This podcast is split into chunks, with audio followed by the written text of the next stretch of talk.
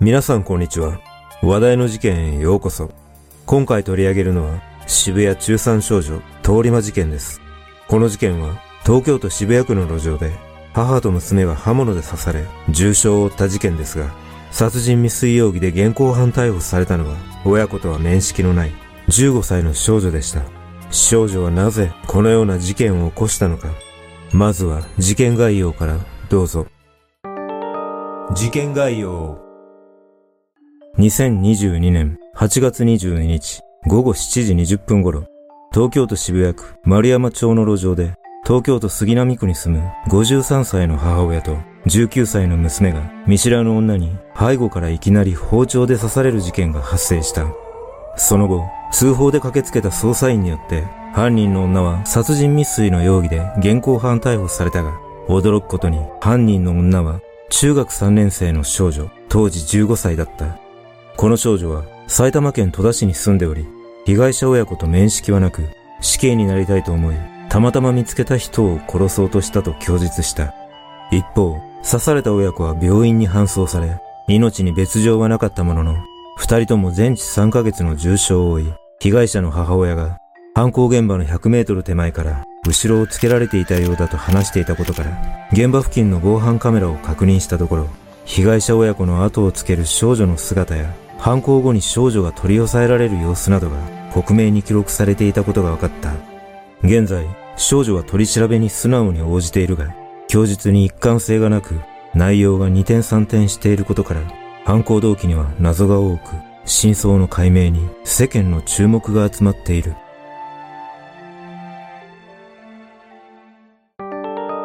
現場の状況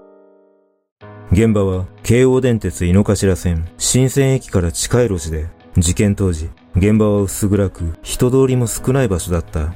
ちなみに現場となった場所は1997年に起きた東電 OL 殺人事件の現場アパートの裏手でもあった。8月20日午後7時20分頃、小雨が降る中、被害者の親子が帰宅しようと新線駅に向かって傘を差しながら歩いていたところ、犯行現場の100メートルほど手前から少女が早歩きで親子に接近し、突然持っていた包丁で親子に襲いかかった。少女は最初に娘の背後から背中を切りつけると、母親にも切りつけてきたため、母親は、助けてと何度も叫び声を上げて助けを求めた。すると、叫び声を聞いた近隣の飲食店の店員らが現場に駆けつけ、男性店員が少女の手からナイフを取り上げ、母親と共に少女の腕や体を押さえつけ取り押さえたが、少女は空を見つめながら取り乱す様子もなく、冷静な様子で、あの子死んだ？と問いかけてきたという。そして、その様子を目撃していた通行人が警察に110番通報し、少女は現行犯逮捕され、親子は救急隊によって病院に搬送された。娘は背中の刺し傷が深さ約10センチにも達し、腎臓を損傷するなどの傷を負い、母親は両肩や腹、背中などを切りつけられたほか、少女と揉み合った際に腰を骨折するなどし、二人とも命に別状はないものの、全治3ヶ月の重傷を負った。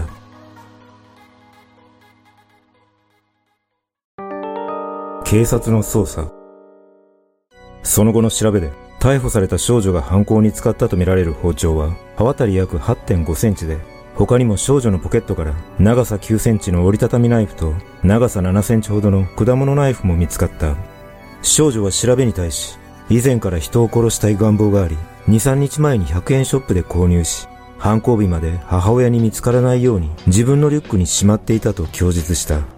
また、少女の供述から事件当日の足取りが徐々に明らかになり、事件当日午後1時30分頃、少女は自身が通う JR 埼京線北戸田駅近くの塾に夏季講習に行くと母親に言い残し、リュックサックに包丁とナイフ2本を入れ、現金500円程度が入った財布を持って自転車で塾に向かっていたものの、もう頑張れないと思い、塾には行かず、埼玉市の JR 武蔵浦和駅にそのまま自転車で向かうと、その駅から電車に乗って新宿駅に向かったという。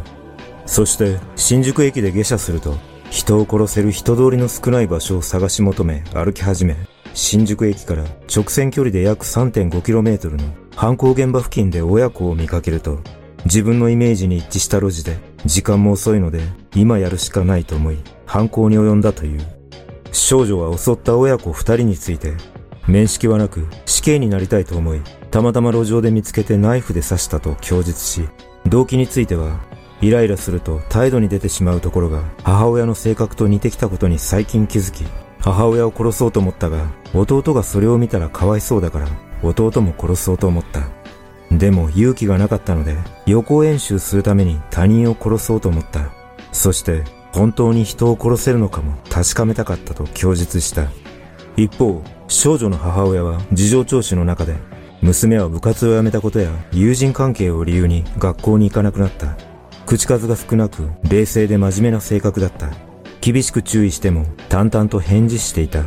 娘は弟との扱いの差や不登校や受験勉強について責めたことに不満があったのかもしれないなどと話し、犯行当日は特に変わった様子はなかったと語っている。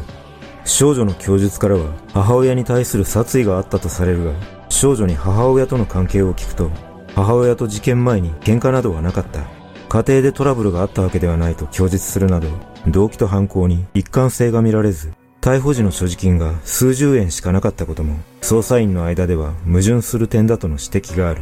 その後、少女は8月22日に送検され、現在取り調べが行われているが、今後は家庭裁判所で少年審判が行われ、処分が決定される予定になっている。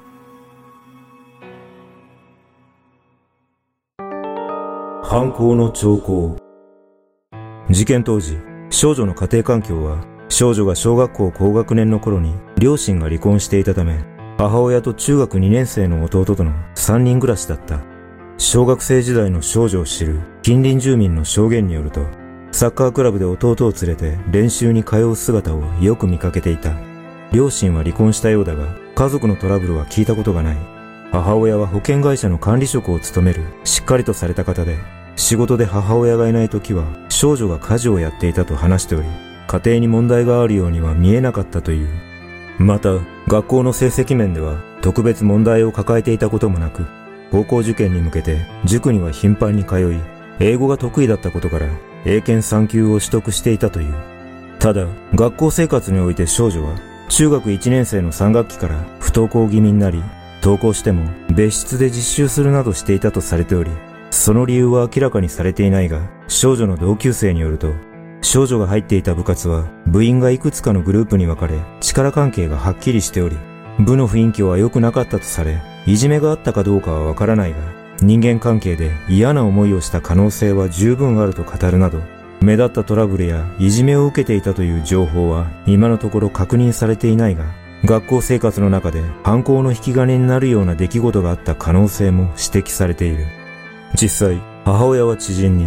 娘が中学1年生の3学期に部活でいじめを受け、あまり学校に行けなくなったと悩みを打ち明けられていたという情報があるため、この事件は母親と弟を殺害する予行演習などではなく、いわゆる拡大自殺の可能性が高いとの見方もある。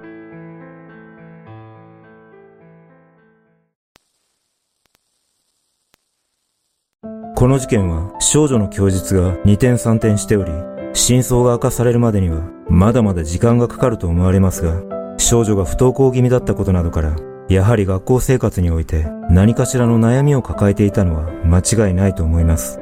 仮にこの事件の真相が昨今問題となっている拡大自殺だったとすれば、まだ幼い少女は他の事件の報道などを見て模倣した可能性も考えられるため、今後このような事件の報道は死刑になる方法として認識されないように十分な注意が必要だと感じます。